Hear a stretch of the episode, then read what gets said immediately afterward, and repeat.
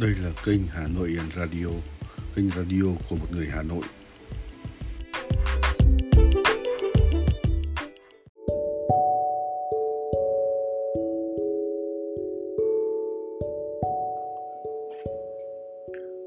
Chuyện này trích ra từ quyển Những bức thư từ cối say gió của Alphonse Daudet. Trong thời gian chăn sức vật tại Louvre, tôi đã từng trải qua nhiều tuần liên tiếp không trông thấy một bóng hình chỉ một mình tôi trên cánh đồng xanh với chú chó Blabri và đàn súc vật.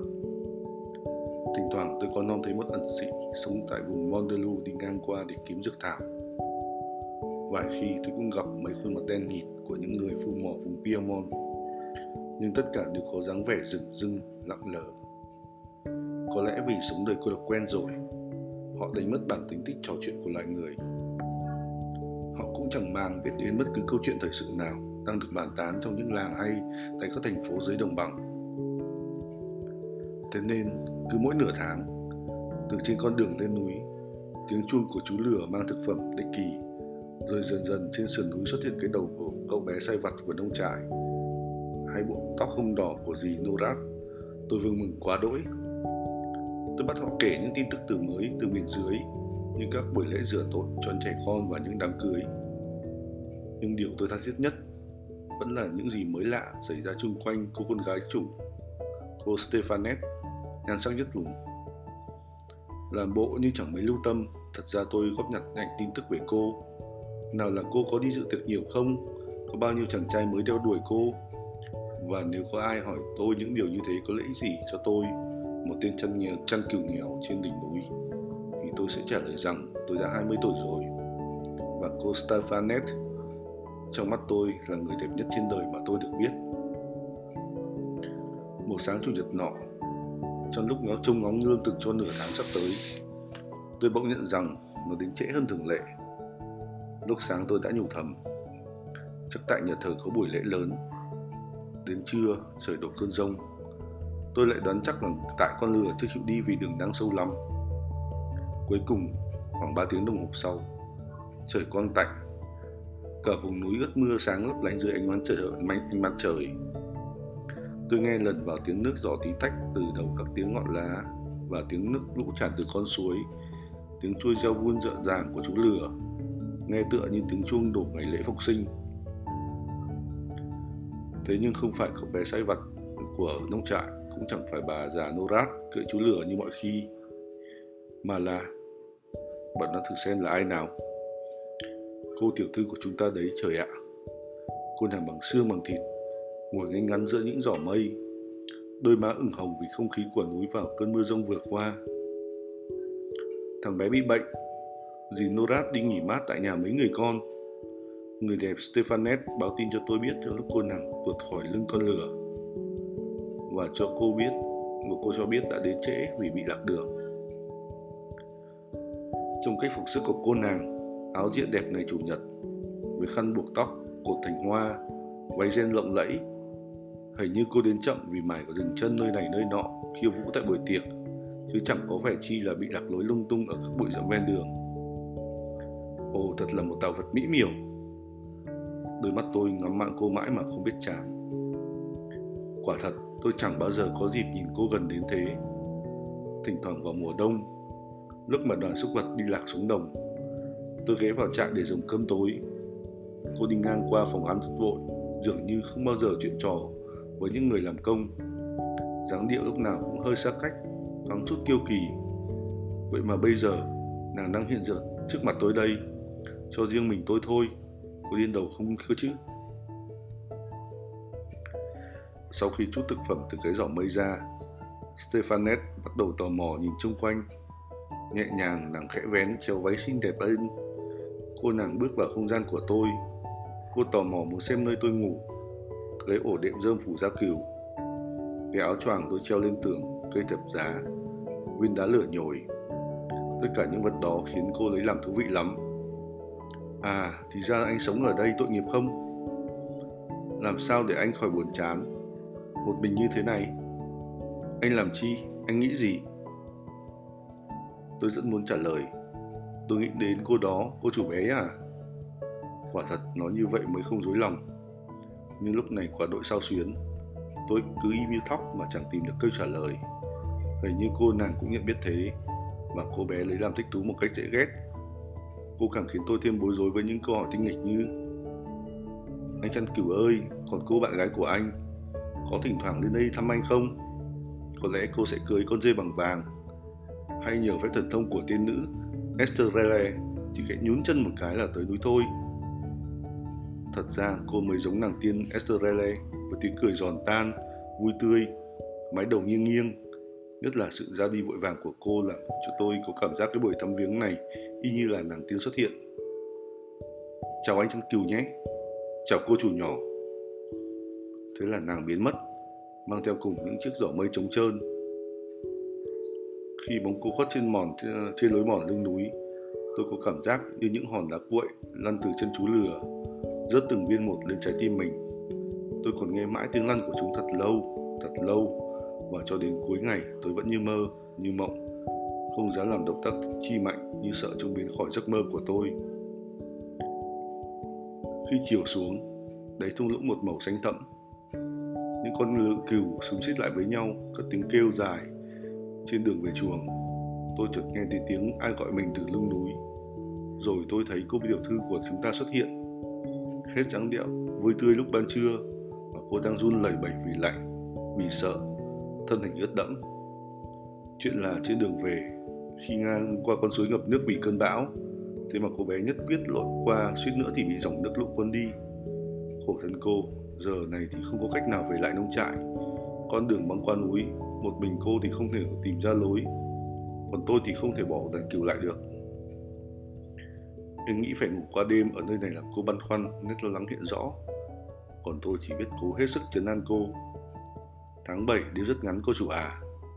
Có phải trải qua một chút bực mình nhỏ thôi mà. Tôi vội vàng nhóm một ngọn lửa lớn để hong áo cho cô và sưởi ấm đôi chân ướt lạnh vì lội qua suối. Rồi tôi đem khăn đến cho cô gồm có sữa và những khoanh phô mát nhỏ. Nhưng cô bé đáng thương không màng ăn uống hay sưởi ấm. Nhìn nước mắt cô thương rơi, tôi cũng muốn khóc theo luôn. Lúc này đêm đã xuống gần như khắp trốn chỉ còn lại trên đỉnh núi một chút bụi ánh sáng, một làn khói mờ nhạt nơi chân trời. Tôi mời cô tiểu thư vào nằm nghỉ trong túp lều bé nhỏ của tôi. Tôi thay ổ dơ mới và tôi trải bộ da mới rồi tôi cho cô ngủ ngon và ra ngoài ngồi canh cửa. Chúa chứng giám lòng con, dù ngọn lửa tình yêu đang cháy nóng trong tâm can, không một ý nghĩ xấu xa nào lên vào tâm. Chỉ có niềm kiêu hãnh vô bờ khi nghĩ đến chỗ nhỏ của khu đồng xanh trên núi này. Giữa đám cừu tò mò nhìn cô bé đang ngủ, cô gái của ông chủ nàng như một con bê quý giá và trắng ngần. Yên tâm nằm nghỉ, có tôi ngoài kia thức canh giác chưa bao giờ trời sâu thâm thẳm và các vì sao lại sáng lên như đêm nay. Bỗng nhiên cửa lều sực mở và cô nàng xinh đẹp Stefanet hiện ra.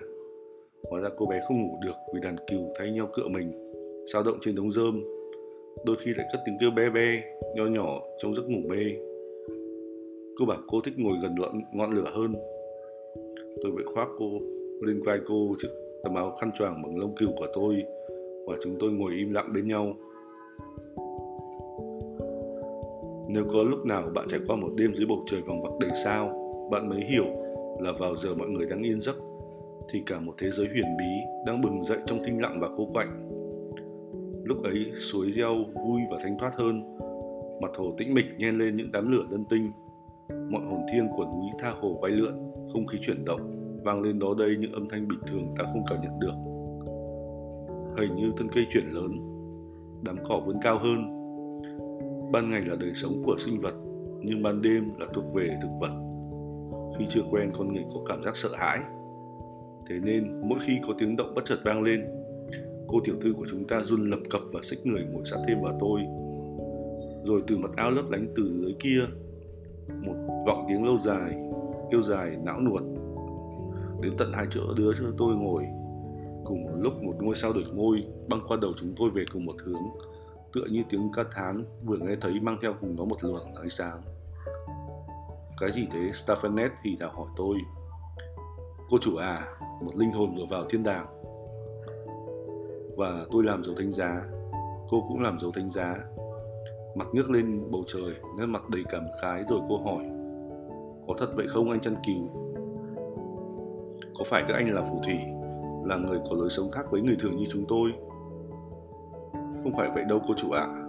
Nhưng vì chúng tôi sống ở trên núi cao, gần các vì sao hơn nên chúng tôi biết nhiều điều xảy ra hơn là người sống dưới đồng bằng.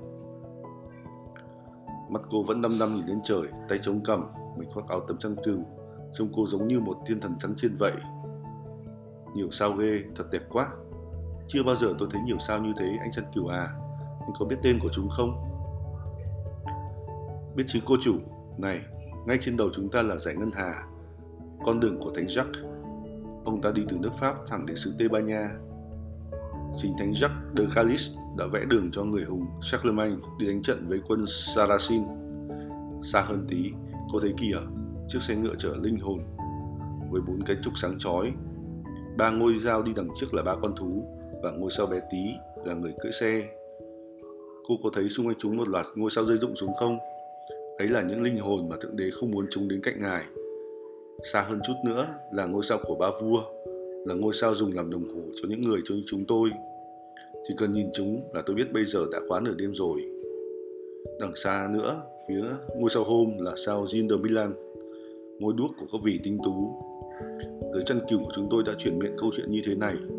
Một đêm nọ, anh chàng Jean de Milan cùng ba vị vua và ngôi sao văn học được mời đến dự đám cưới của một người bạn chung sao văn học cấp cáp đi trước vì thế nó nằm ở vị trí cao nhất nhìn chưa xa kìa tận trên đỉnh đời trời cao đó. Ba ông vua nằm phía dưới đang đuổi theo chàng văn học, còn cậu lười biếng Jean de Milan. Vì ngủ dậy trễ nên nằm tận cuối cùng, cậu thức dậy bèn nắm ném cây gậy lên. Vì thế vì sao ba vua còn được gọi là cây gậy của chàng Jean de Milan? Nhưng mà cô chủ à ngôi sao đẹp nhất trong các vì sao là sao của chúng tôi, ngôi sao của những người chăn cừu. Mọc lên để soi đường lúc tờ mở sáng khi chúng tôi lùa cừu đàn cừu ra đồng. Và lúc hoàng hôn xuống, chúng tôi đem cừu về. Chúng tôi gọi nó là cô nàng Magellan nàng Magellan chạy theo chàng thổ tinh và cứ 7 năm lại làm đám cưới với chàng một lần. Thôi đi anh chăn cừu, các vì sao mà cũng là đám cưới à? Đừng thế đấy cô chủ à. Đúng lúc tôi cố tìm cách giải thích cho cô hiểu thế nào là đám cưới của các vì sao thì tôi cảm giác có một cái gì đó vừa mát lại vừa êm vừa nhẹ nhàng đè lên vai tôi. Đó là cô chủ, mệt mỏi ngả đầu và tiếp lên vai tôi. Một tiếng sột soạt dễ thương của áo đăng ten cùng mái tóc quăn. Cô tự người và tôi như thế, yên ả, cho đến khi màu trôi nhạt trên bầu trời tan biến vào tia nắng mặt trời đầu ngày. Tôi nhìn cô ngủ lòng hơi sao xuyến, nhưng may thay đã được các vị thánh che chở trong buổi tối an lành này với toàn ý nghĩ cao đẹp. Xung quanh chúng tôi, các vì sao tiếp tục cuộc hành trình lặng lẽ, ngoan ngoãn như một đàn cừu khổng lồ. Bỗng nhiên tôi có cảm giác là một trong những vì sao đó, vì sao xinh đẹp nhất, rực rỡ nhất, đã lạc đường, xa xuống vai tôi mà ngủ yên lành.